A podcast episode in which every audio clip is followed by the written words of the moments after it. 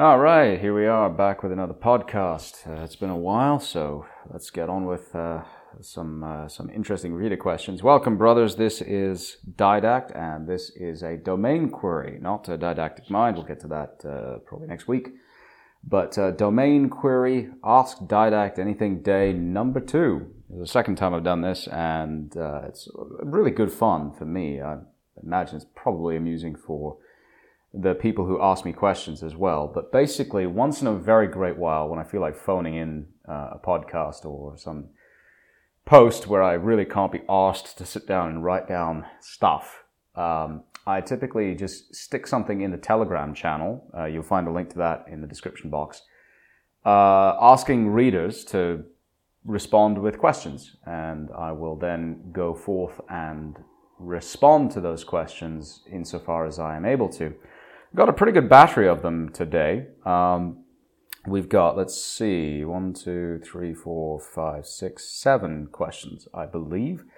So let's get started. We'll go from, you know, first come, first served. Uh, oh, before we do that though, uh, as usual, um, basically make sure you check out the stuff that I have in the links below, particularly for VPN. Now, it so happens that I've been using um, a VPN quite heavily of late to do web scraping. It's not just, VPNs aren't just for like downloading pirated movies or sailing the high seas, if you will, uh, if you want a more polite version of that term. But in fact, it's actually quite useful if you're trying to do serious industrial scale work of some kind. Now, in my case, I happen to be working on a web scraping project just for shits and giggles, really which involves scraping some 570,000 different records from the web, from a particular supplier catalog, and assembling the data into a data frame, which we can then post into a database of some sort.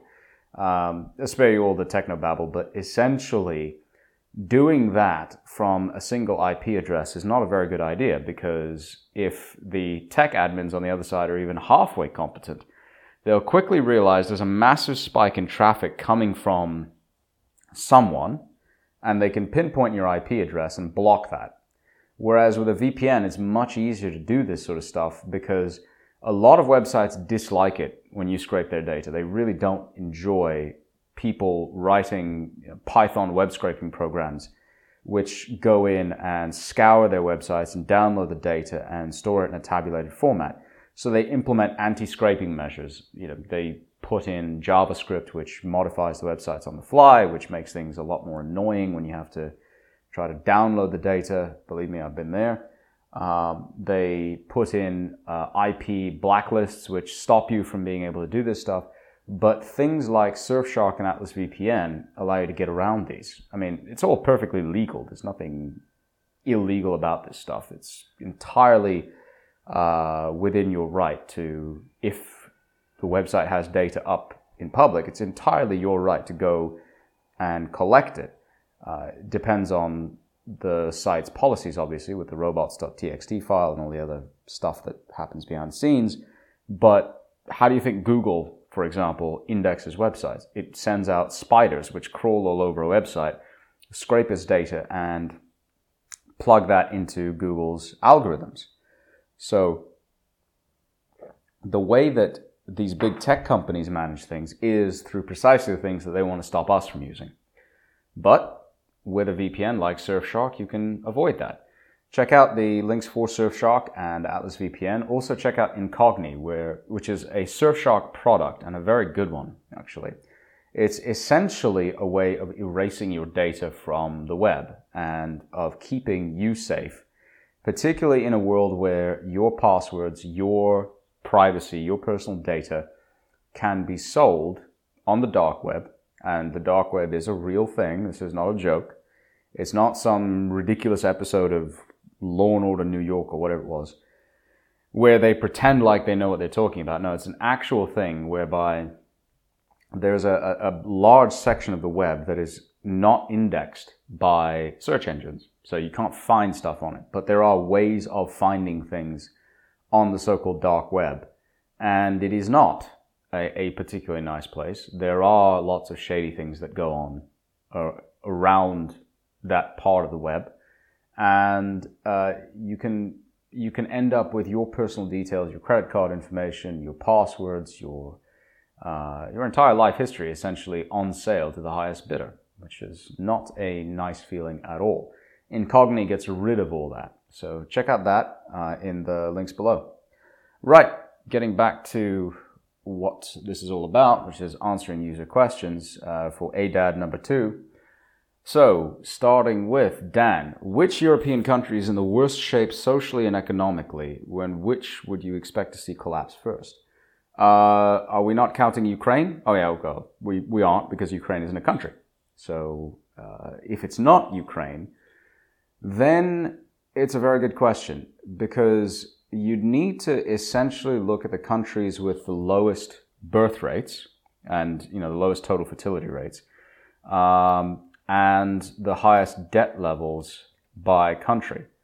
Uh, and if you look at the Western world, there's a map that you can find uh, of total fertility rates by country in 2022. So if you look at um, Statista, for example, you'll find that the countries with the lowest fertility rates are countries like Malta, Ukraine, of course, 1.27, um, and Italy, 1.29, Spain, 1.29.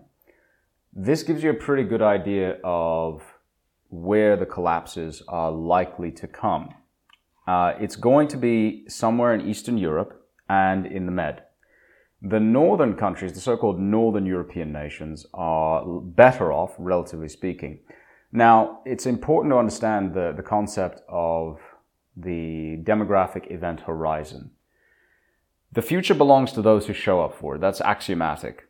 So when you have countries where the TFR is below 1.6, typically that country never, ever, ever recovers.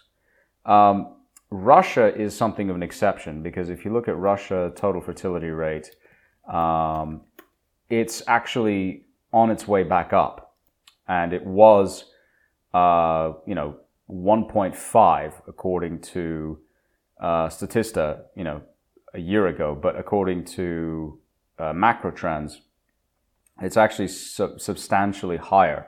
It's about 1.8, 1.82, something like that. So, you know, the the issue, the, there are issues with measurements here, uh, but the thing is, if you look at various European countries, they tend to have very poor total fertility rates. And so that is a very good measure of which countries are likely to collapse.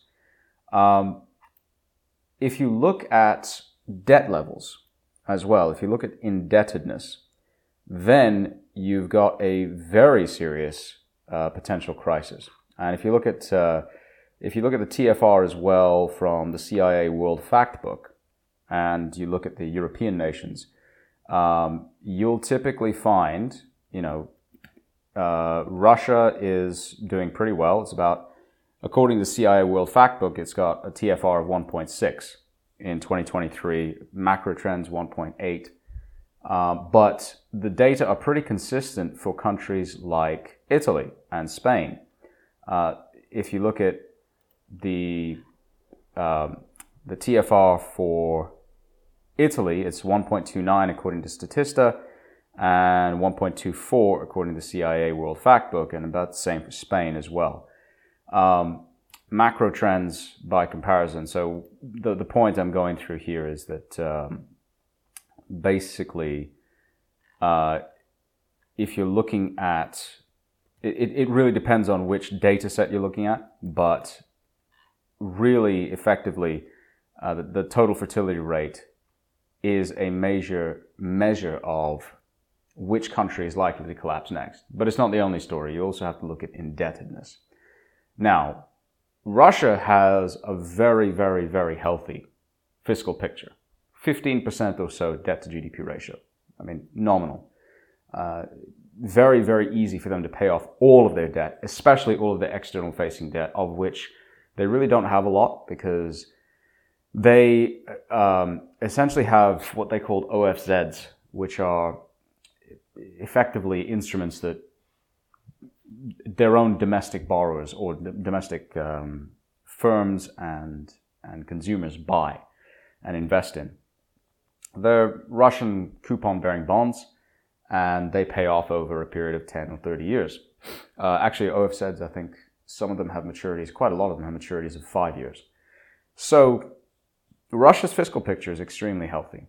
But if you look at the rest of Europe, it's very bad. If you look at most of the sort of Mediterranean European countries, they have really pathetic um, fiscal pictures.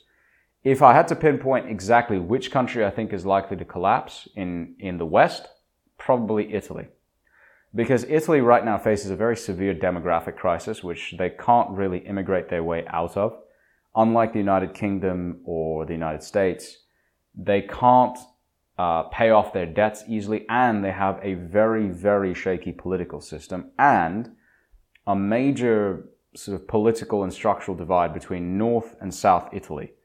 Uh, I don't know much about Italian culture. I visited it once for about four days, so it's nowhere near enough to make a comparison. And that was, you know, it was a it was a ski resort in Swiss uh, in the Italian Alps. Beautiful place, but not enough to make any kind of judgment about its economy beyond a certain point.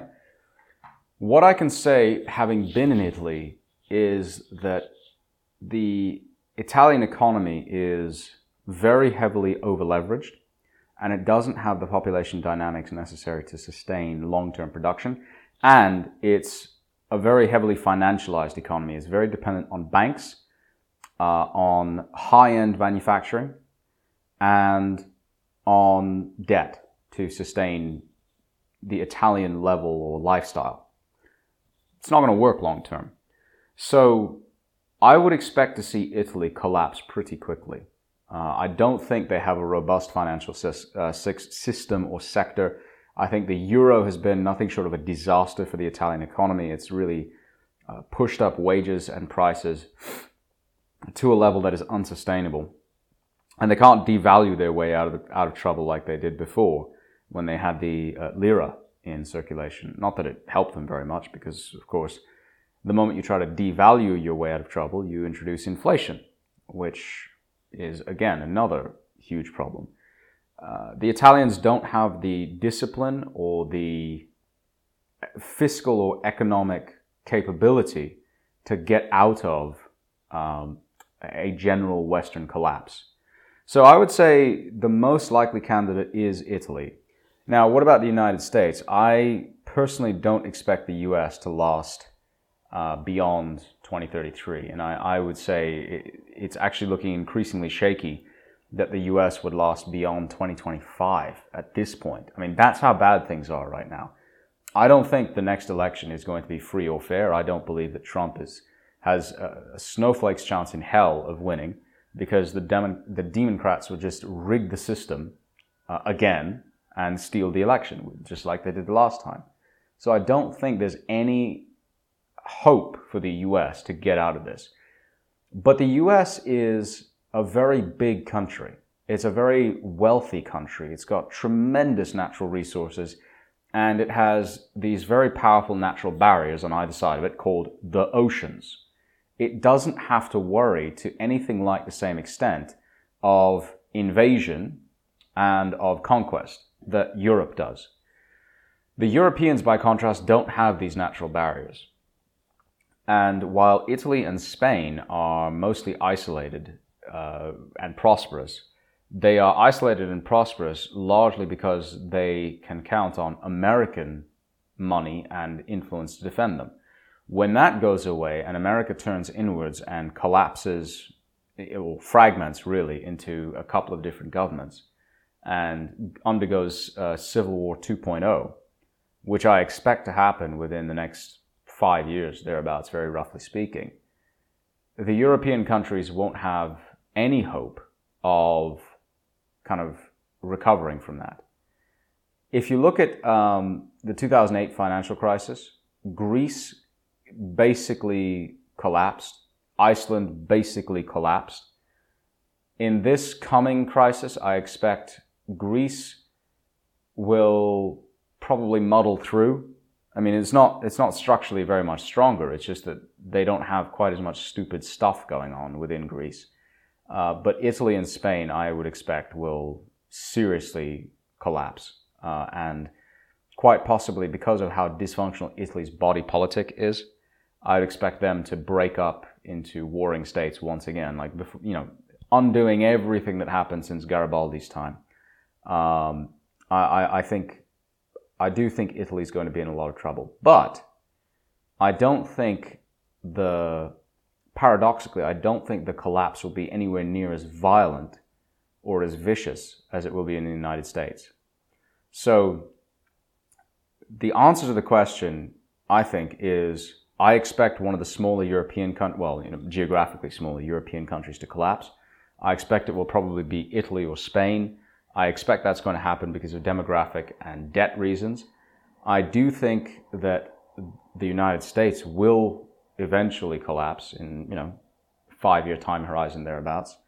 And it will result in the fragmentation and breakup of the US, but not like the, the complete destruction of the idea of the American state. I think the United States of America, the USA, will persist in some form.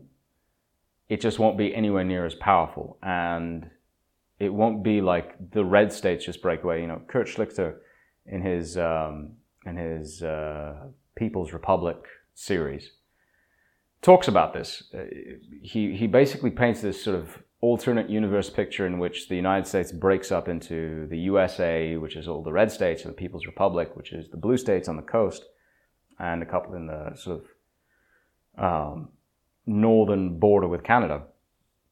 And he reckons that's how it's going to go down. I don't think it's going to be anything like that neat because if you look at an actual electoral map of the United States and you look at the county level, you realize just how intermingled everybody is. So I don't think it's going to be anywhere near as neat and tidy as people like that believe. Uh, next question. Supreme Cannon says, uh, asks, Prigozhin said there are other PMCs operating alongside Wagner. Gazprom has a PMC. Shoigu has a PMC. Is Russia really that freewheeling, militarily speaking? The answer is no. There is, there are a number of uh, other private military contractor corporations or private military companies in Russia. Um, if you go look it up, you know you will find uh, Wagner is just one of several, but they have quite a few others. So if you look at uh, Wagner, they they are one of the big ones, but they're not the only one.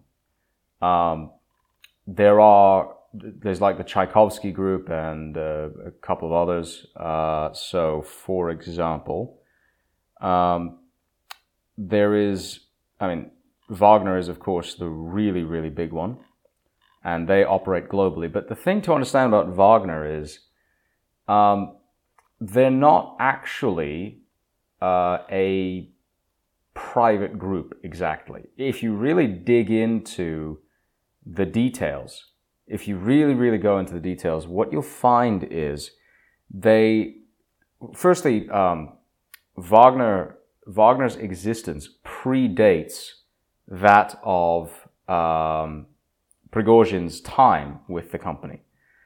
Uh, the second thing is that the people who incorporated it actually have strong links to the old Soviet GRU, uh, which is currently a different directorate, and uh, the Russian military.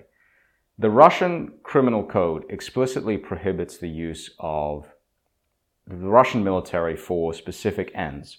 The Russian military cannot be present in other countries, um, you know, for for pay, and it cannot ex- engage in extended overseas deployments without the permission of the host country and without the express approval of the Russian president. It cannot involve itself in other people's wars, that sort of thing. But Putin, being a very pragmatic man, understands that there are good reasons to have people like Wagner PMC out there. So there are a couple of such companies. If you look at um, available lists out there. So there's Wagner, there's Vegasy, Enot, which is kind of hilarious because that's a play on words in Russian. Enot is, Yenot is uh, uh, Russian for raccoon, believe it or not. Uh, Trash Panda, and a couple of others which exist. Uh, I know. I think uh, Tchaikovsky is another PMC that uh, is is one of them out there. there's if you go look at unfortunately the Queef Post, the there is there are quite a there are quite a few of these things. So, for example, yeah, you know, in theory, Gazprom has its own PMC called Staff Alliance. Supposedly, um, there's the RSB group. There's Yenot or Enot, uh, ISIS hunters, Tsars wolves. Um, for some reason, the Queef Post reckons that Akhmat is a PMC under the command of Kadyrov. That's absolutely not true.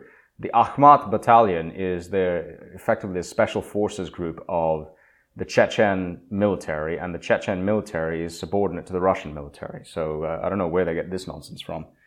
Um, you know, they're supposedly you have PMCs like the Private Military Medical Group, the Moran Security Group, uh, LLC PMC Tavrida, the Tavrida Battalion, uh, the Redoubt PMC, Shield PMC, Patriot PMC, uh, Storm or Storm, and, and, supposedly all of these connect up to the Russian Ministry of Defense, and uh, Redoubt and Shield have connections to uh, Gennady Timchenko, and uh, Redoubt has a connection to Oleg Deripaska, and uh, there's PMC Convoy, and obviously Wagner is the big one. So yes, there are lots of other PMCs. That's true. Um, is Russia really that freewheeling? No, it's not. I mean, it's very important to understand this. These other PMCs fulfill very specific and special roles. They don't, they are not just, you know, the way that the United States has private military contractors like Academi or which used to be Blackwater, basically. It's not like that. These PMCs fulfill a very specific role which the Russian military itself cannot legally and operationally fulfill. The thing people need to understand is that before 2022, the Russian military was almost exclusively designed and built for defense of the motherland. It was a defensive army. It was not designed for overseas operations, extended overseas operations, uh, and substantial sort of force deployments away from home. If you actually go and look up Russian bases overseas, you'll find that the Russians have startlingly very few bases. They have several in the Ukstan republics. You know, they've got one or two, in, they've got a few in Tajikistan, Kyrgyzstan, Kazakhstan, uh, Turkmenistan, Uzbekistan, etc., etc., etc. Because these are former Soviet republics, so they still have the infrastructure available to house troops like this. But they don't have anything like the American infrastructure of overseas bases and naval stations and air force bases. They don't have anything like that. They don't have the ability to operate in those environments. So the logistical capabilities of the Russian military are largely domestic. When Russia needs, for whatever reason, to provide support to other countries, or essentially needs to go in and kick some butt on its own, it can't do that with the infrastructure and force assets it has on hand because it's not designed for that. That's where companies like Wagner come in. Again, keep in mind, Wagner is essentially an extension of the Russian military. That's a fact. It's effectively part of the Russian military structure. Its commanders are all ex, ex-Russian military. Its special forces trainers are all ex-Spetsnaz. Its training facilities are largely Russian military training facilities. Its equipment is all top of the line Russian military equipment. So the idea that it is somehow buying hand me downs from the Russian army and doing so at a discount and kind of pretending to play at war is, is simply not true.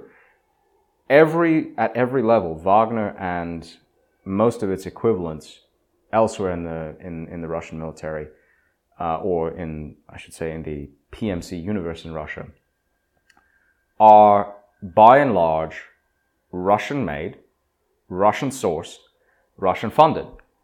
and they, again, fulfill a particular role. So it's not a freewheeling environment at all. Uh, I hope that answered that question. Uh, my old buddy WB asks, can I borrow a dollar? Uh, uh, what was that old line from Popeye? I'll gladly pay you back on Tuesday. Uh, may I borrow a dollar to buy a hamburger for which I'll gladly pay you back on Tuesday? Uh, yeah, sure, as long as you agree to pay me back any day other than Tuesday, mate. AK, okay, so this one's interesting. Um, long question. When people are willingly rushing toward their demise and moral decay, is this a sign of the coming dark ages? Uh, answer yes, it is. To clarify further, I understand that we had difficult times in the past because people were misinformed, but is this the time that St. Anthony prophesied? The masses are not just misinformed, they truly convince themselves that modern lunatic and satanic rules slash practices coming from the elites are good for them. Uh, okay, so this is straight out of Romans 1. Okay, uh, if you go look up Romans 1, that's everything you need to know is right there. And if you go look up Romans 1 to uh, 18, I think, 18 to elsewhere. Uh, yeah, God's wrath on unrighteousness. This is the, the whole of the chapter. I'm reading from the English Standard Version. Uh, your Bible may be a bit different, but it's up to you.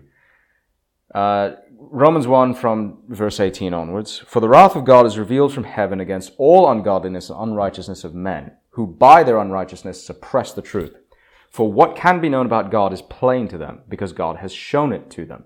For his invisible attributes, namely his eternal power and divine nature, have been clearly perceived ever since the creation of the world in the things that have been made. So they are without excuse. For although they knew God, they did not honor him as God or give thanks to him, but they became futile in their thinking, and their foolish hearts were darkened. Claiming to be wise, they became fools and exchanged the glory of the immortal God for images resembling mortal man and birds and animals and creeping things. Therefore God gave them up in the lust of their hearts to their impurity, to the dishonoring of their bodies among themselves, because they exchanged the truth about God for a lie and worshipped and served the creature rather than the Creator, who is blessed forever. Amen. For this reason, God gave them up to dishonorable passions. For their women exchanged natural relations for those that are contrary to nature, and the men likewise gave up natural relations with women, and were consumed with passion for one another, men committing shameless acts with men, and receiving in themselves the due penalty for their error. And since they did not see fit to acknowledge God, God gave them up to a debased mind to do what ought not to be done. They were filled with all manner of unrighteousness, evil, covetousness, malice.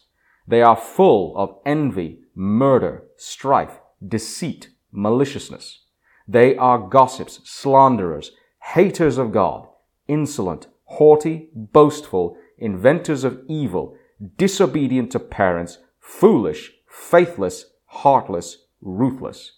Though they know God's righteous decree that those who practice such things deserve to die, they not only do them, but give approval to those who practice them. Again, straight out of the Bible. I don't, I'm not familiar with the prophecies of St. Anthony. I'll have to go look them up. Um, but what I can say is looking at um, the words of Romans chapter 1, it's very obvious what's going on the pattern throughout the Bible is extremely clear. God sets forth a, a, a, bevy of rules which people are supposed to obey. And they say, yes, yes, of course we'll obey them, we agree. Then over time, they start disobeying them. Because the thing is, when God sets forth rules, He wants man to follow these rules of his own free will he wants man to come close to God. And the, the, the whole story of the Bible is, it, well, it's several things, but one of the things that the Bible really is shows the search of God for man. It's not really the other way around. It's actually not. It's the quest of God to repair and, and redeem his broken creation, which broke itself. And it is the story of God's constant attempts to reach out and heal his creation, but it is also the story of God's wrath against the rejection of his creation toward its creator. So what you're seeing now is entirely a function of God saying, okay, I've been patient with you. I mean, God is infinitely patient and merciful. Well, how do I explain this? He is infinitely patient and merciful in the sense that if you come back to Him and you repent, He will forgive you and forget. He will do that. But He's not infinitely patient in the sense that He's not going to wait for you forever to, to come to Him. He's going to give you a certain amount of time and then He's going to say, that's it. You've had your chances. I'm pulling the plug. And when he pulls the plug, he really yanks it out very hard and very, very painfully. And the result is the complete destruction of the race or the group that committed these sins. So people, the, the, the question from AK is not actually entirely correct. I mean, with my due respect to you, it's not entirely correct we did not have difficult times in the past because people were misinformed. It was because they were deliberately, they deliberately chose to be ignorant. Romans 1 makes this unquestionably clear. There, people are without excuse to look at the natural law of the world, and if they conclude based on natural law that something other than what natural law actually says, they are without excuse if you look at um, the, the talks by Father Chad Ripperger of the Catholic Church, I don't agree with the Catholic Church about a lot of things, but I will readily admit Father Chad Ripperger is an excellent speaker and uh, logician and explainer of things. He does a really great job of just breaking down uh, the the demonic realm and everything that goes on there, and he really explains things beautifully.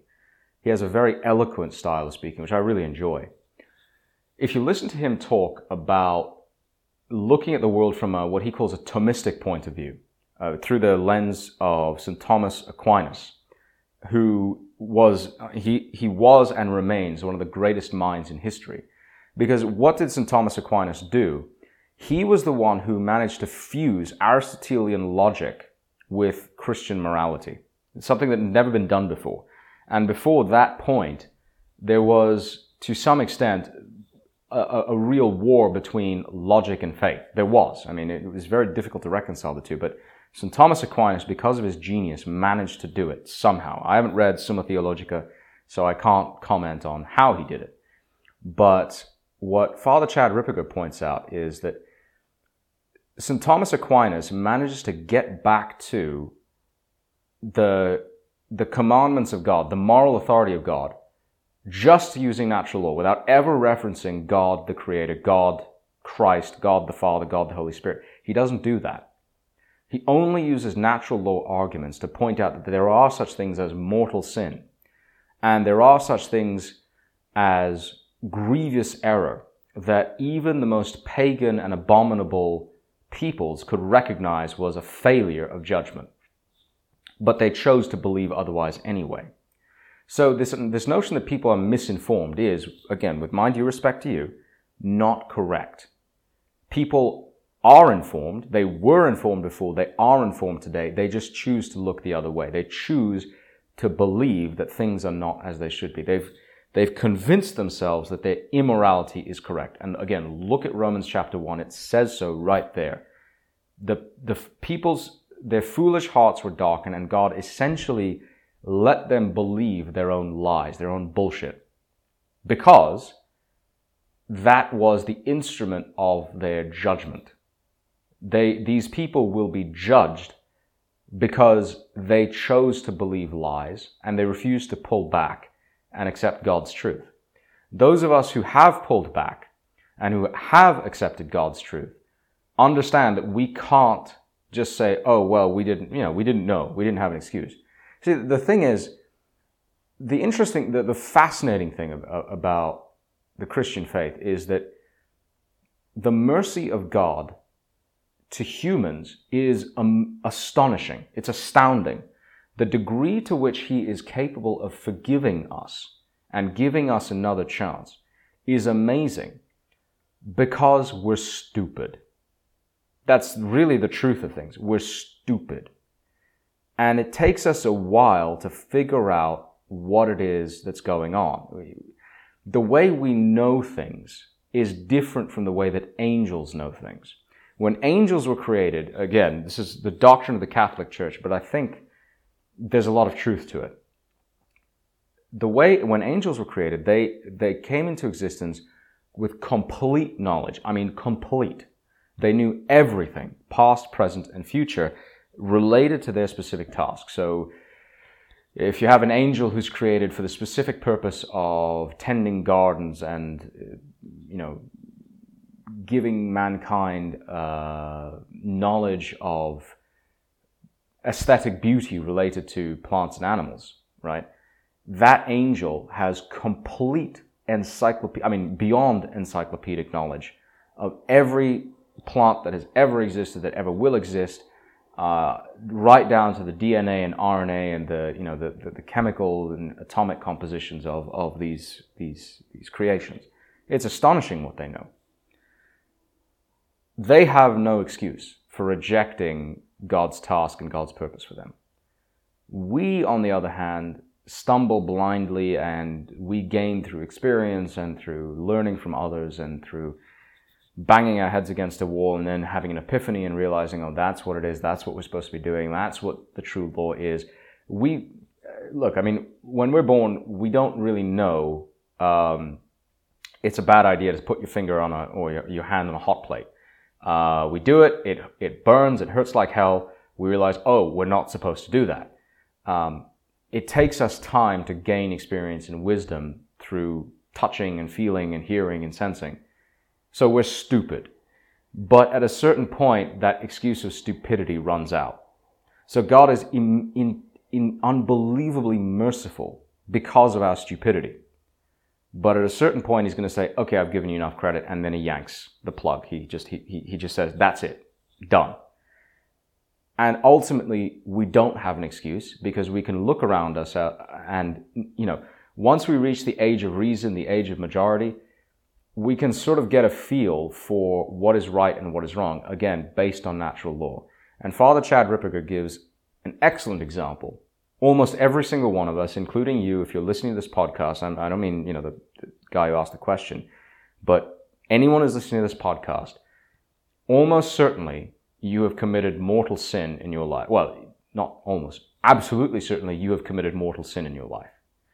And Father gives a very, very good uh, example. 98% of Christians admit to shacking up, right? I've done it. Um, lots of other people have done it. You've, if you're listening to this, you've done it. Um, Catholics aren't very much better. They're like 97%. And if you go around to every single one of those couples and you ask them, you know, wouldn't you be better off being married or shouldn't you do something about making your relationship permanent? Every single one, according to him, will say, yeah, you know, we, yeah, we probably should. I think that's a bit of an exaggeration, but not much of one. It's not every single couple, but most of them will say that if they've been together longer for, you know, a year, two years, they'll all admit, yeah, we should do something about making this permanent. We should consecrate it in the eyes of God and just get on with being a married couple uh, and therefore we would be under the twofold authority structure the, the man under God and the wife under man. And that's how it should be. Um, that level of understanding exists in each of us. And when we reject it, uh, we reject God because we reject the natural law, because God is the creator of the natural law. So the specific answer to your question is like I said at the beginning, yes, it is. It is a sign of coming dark ages. And there's no getting away from it. And the thing to understand is, as horrible as this sounds, these dark ages are necessary. They're a cleansing. They're a judgment. They're, they are a correction that has to happen. We could have avoided it just by being a bit less stupid, by refusing to believe the lies about, you know, globo homo pedo Satanism, Pharaoh, Satanism, actually we could have avoided it by being a bit more accommodating towards God and accepting Him into our hearts and into our lives. There are many cases in the Bible where God honors nations that may not necessarily believe in Him, truly believe in Him, but at least speak His name with respect and dignity and honor God in the sense that they claim to be doing the right thing and the righteous thing under the authority of God, and they give him his due respect, and God honors that in return. And he makes them victorious in battle, even though he knows that in their hearts, the rulers of these nations aren't necessarily really on his side. He basically, he honors, he honors the, he honors the, the, the fact that they, they pursue the letter of the law, if not the spirit, if you know what I mean. It's very important to understand that. God is willing to use us in ways that we don't necessarily understand to achieve his ends. And whether we like it or not, we are all tools in his hands. All I can say from very painful personal experience is that if you willingly submit to become the tool that he needs you to be, life will be a heck of a lot easier than if you resist. That's all I'm going to say on that subject. Uh, GW, is the current rank, round of US bank failures the beginning of the end of the US financial system, or will they be able to kick the can down the road a few more years? Uh, yes, I, my personal opinion is yes, it is the end, the beginning of the end of the current financialized approach to things.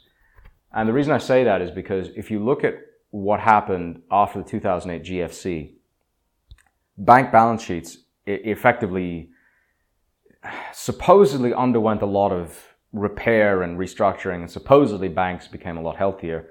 But actually, what happened was they managed to do that only by boosting their tier one equity, and by doing, and they did that only by buying very safe, supposedly very safe uh, American Treasury securities. Well, the problem is those Treasury securities, they bought them in an era of quite low interest rates. And that means that while they're very, they have very liquid balance sheets and they've reduced their leverage and all that, they've reduced their leverage from 30 to 1 to, let's say, 10 to 1. And on top of that, because in, um, I believe it was in, during, during COVID, basically, the Federal Reserve eliminated the uh, reserve ratio requirement and essentially just said, you can park your money with us and that's good enough. You don't need to keep a certain amount of cash on hand just in case your depositors come knocking because they eliminated all of these requirements and because of the Fed raising interest rates quite actually fairly rapidly um, over the last six months, the United States economy is in very, very deep trouble because number one, these banks all have large holdings of US Treasury securities. And those Treasury securities amount to a substantial backstop of their asset base. So again, remember what I've said in the past about how banking operates. In very this is like you know banking 101 i mean this is like the idiot's guide to banking. It's more complicated than this but not by much actually. If you put your money in a bank you are lending the bank money effectively. I mean, if you think about it that's obvious right? Because you get paid an interest rate to house your money at the bank so you are a liability for the bank your deposit is actually a liability for the bank the bank lends out your money as an asset it it uh, basically gives your money as a loan and gets paid back interest. So that to them is an asset because they get paid for it, right? In the same way, a treasury bond that they buy from the US government is an asset. Now, it's effectively the same as cash because the US treasury market is so deep and so liquid that if you sell a treasury bond, you get cash immediately. I mean, it's instant. Uh, a treasury bond is regarded as essentially equivalent to cash. It's the same level of quality, liquidity, transferability, fungibility, etc., etc.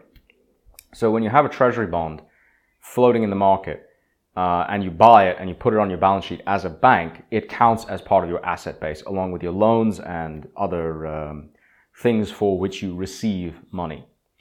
What happens when the interest rate used for discounting those cash flows goes up. Well, the value of those cash flows goes down, which means that the present value of the bond goes down, which means you lose money on your asset base. But your liabilities don't change because you still have to pay the same liabilities out to your customers. And those are um, quite short dated liabilities, actually, because your deposits can be yanked at any time. So you have this fundamental problem of long dated assets versus short dated liabilities. Your assets are declining in value, your deposits are not, your liabilities are not. So you've got your equity shrinking very, very quickly because remember the, the, the accounting equation E equals A minus L. Equities equals assets minus liabilities. If your assets go down, your liabilities stay the same, your equity goes down. Once your equity hits zero, meaning, you know, your assets are equal to or less than your liabilities, you're bankrupt. And in reality, that's the situation for many, if not most banks in the United States today. I don't want to alarm anybody, but that's, that's effectively the truth. I mean, once you strip out the effect of, um, of leverage and debt and, and all this other fun crap that's in there, most banks in the United States are actually bankrupt. Uh, I'm just, uh, look, I'm just telling it like it is. And for that matter, most banks in the West are bankrupt because if you actually ran a proper stress test on their portfolios and interest rates went from 0.25% to 6%, which they are now, then most of those banks would be insolvent because they have so many treasury bonds on their books that collapsing them down would wipe out the, the, the value of their asset base. So that's what we're seeing right now. What's the way out of this? Well, there, there are really only two choices. Number one, cut interest rates hard to allow the economy to kind of reflate. But this is an environment where you have 10% inflation. I mean, I, that's officially, it's, you know, according to the US CPI, the, the BLS uh, CPI statistics, uh, inflation in the United States is like 5.5, 6% a year. That's bullshit. It's absolute bullshit. The reality of inflation. So if you go to, uh, what's his name? John Williams Shadow Stats. Um, uh, shadow stats. So if you look at government inflation, and if you go to shadowstats.com, and you look at what the inflation rates are right now, I mean, it's just, it's horrifying. It's genuinely, it's absolutely horrifying. Uh, he does a comparison of the, um, the 1990 based, um, sort of CPI metric back when it, back when it was calculated in the 90s against official uh, CPIU, which is sort of uh, the the like core inflation rate. Uh, the CPIW, I think, is the uh, no, sorry, that's a different statistic. My, my bad. Uh, but there's a there's another statistic which is like a, a broader gauge of inflation. But if you look at um, the latest inflation readouts, they're about 5.5 percent or thereabouts uh, in I think March of 2023, April 23. Um, the unofficial, like the the shadow stats equivalent, is more like 8.2 percent. And if you go back to the 1980s equivalent, you know, back when they uh, the BLS before the BLS monkeyed with it for the first time, the real inflation rate is more like 12 to 13 percent year on year, and it spiked as high as 18%. And that's the reality for most people. It's much, much worse than the official statistics let on. True inflation is probably closer to 20 to 25%. And if you look at the prices for certain hard commodities, you know, lumber, uh, steel, um, various food commodities, eggs, bread, milk, that sort of thing, they've gone up easily 40%. If I look at the price of steak, I'm not in the US, but if I look at the price of steak down at my local supermarket, um, that's gone up easily 40% in two years that I've been here. Uh, if I look at the price of eggs, that's gone up probably 50, 60%. If I look at the price of milk, that's gone up 30%, most likely, and probably more, about 40% by now. So the price of food is skyrocketing. So if the Fed cuts interest rates from where they are now, from 5.5% back down to you know, 1% or half a percent, which is what it's going to have to do to avoid these bank failures, that is going to send inflation up past 20% officially. I mean, they're going to do their best to massage the numbers, but it'll be insane because there are so many other structural defects within the US economy that it can't manufacture stuff quickly enough at a low enough price in time to counteract this problem. And now you have these idiots in charge, these, these, these complete freaking morons in charge at the Fed, at the US Treasury Department, at, at the, the, the Chamber of Commerce, the, the, you know, the Bureau of Labor, and everywhere else in the US government, the Department of Labor. And they're all, they, they've all got these, you know, these, these brainwave policies of, let's impose sanctions on China. Really? You want to impose sanctions on the world's largest manufacturer at a time when you can't manufacture anything? I mean, these people are just, they're so stupid. They, they don't understand second and third order effects. They don't, they don't get it. They, they really, they have no mathematical background. They have no understanding of the real economy.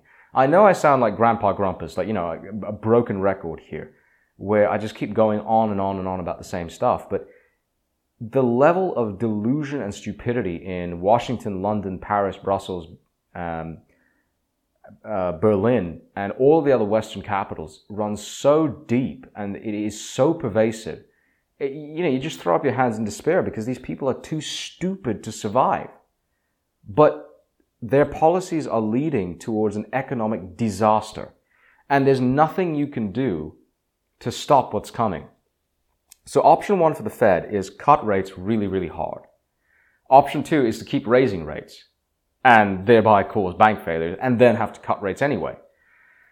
There's a very good indicator, which I talked about in a, a previous podcast, the 2's 10 spread or the 10's 2 spread. And I, I, think I posted about it as well, where when you see the, the spread between the two year rate and the 10 year rate come back um, up into positive territory. So if it, if it goes into negative territory, if the curve inverts and then goes back up into positive territory, the, the, the crossing back into positive territory is when you know there's a recession coming.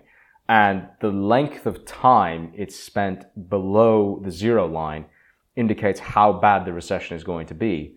In this case, uh, you know what? Let's look it up. Uh, tens, twos spread on the yield curve.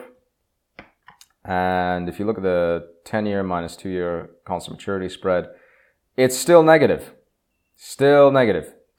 And it's been negative uh, since basically basically sort of July of last year and it's still negative to this day. It's almost a year in negative territory.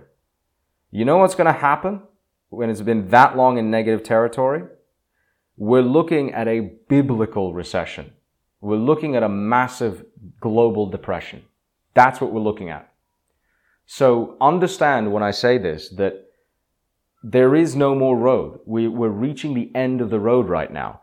If you combine all of the effects we're seeing right now with de-dollarization, sky high inflation caused by these insane sanctions against Russia and against China and other countries.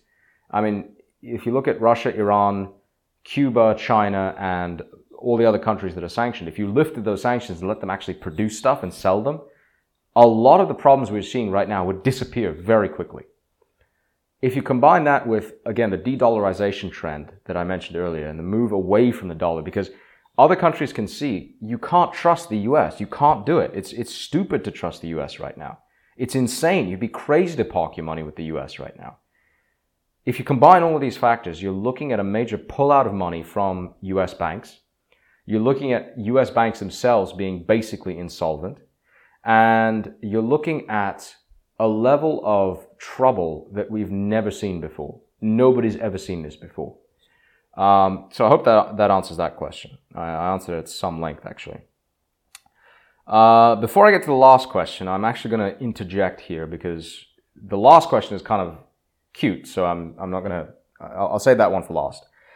Um, Randall E6 asks, uh, as I've been browsing the, so he's basically looking to become, he's a long-time reader and friend of the site. Uh, he's been heavily involved in Monday stuff from time to time. Uh, as I've been browsing the various forums available for international teachers, I've noticed that certain countries and areas are being deemed hardship locations, quote unquote. Said locales are easy to get jobs as they get less applicants and thus have to be a bit more open-minded. One of the areas mentioned is Central Asia, e.g., uh, Mongolia and the Ukstans, which I mentioned earlier. And I personally feel drawn to the Old Silk Road. Do you have any experience of the Central Asian locales at all? I do not. I've never been there. However, what I will say is these parts of the world tend to be quite rough.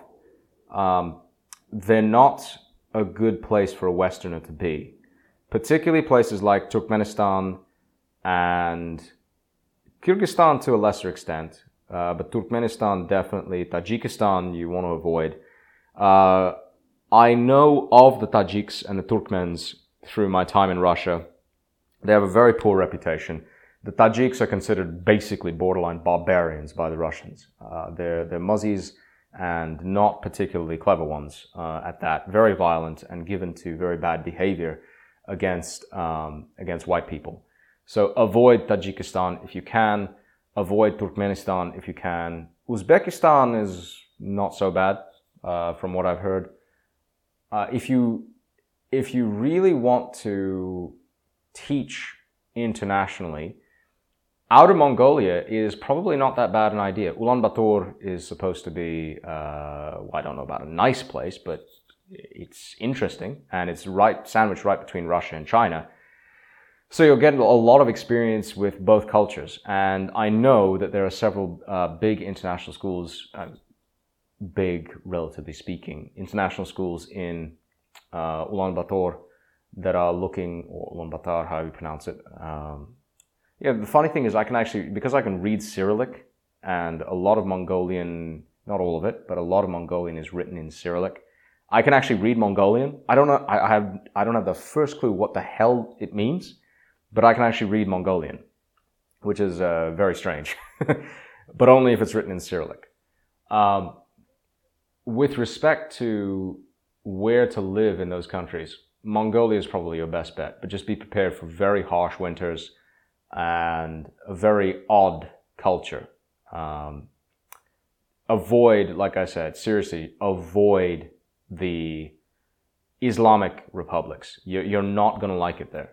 Uh, these places are not healthy for Westerners. Uh, I mean, Islam in general is something you should stay away from. And my recommendation is to stay the hell away from the Islamic countries of the old Silk Road.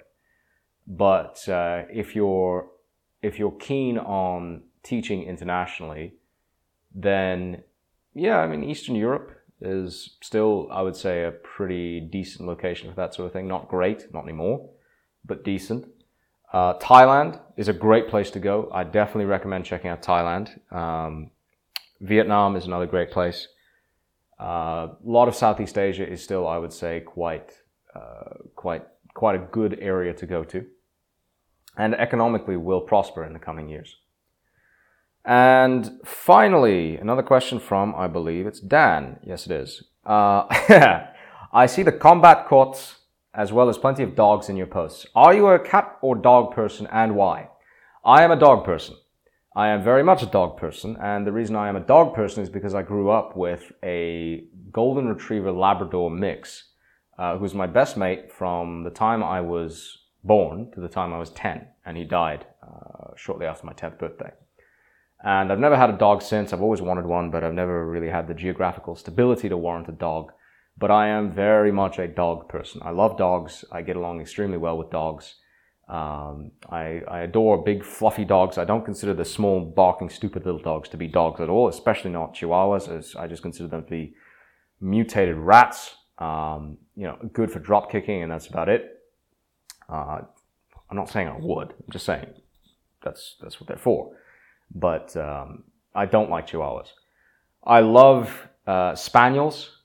Uh, I love uh, Irish setters.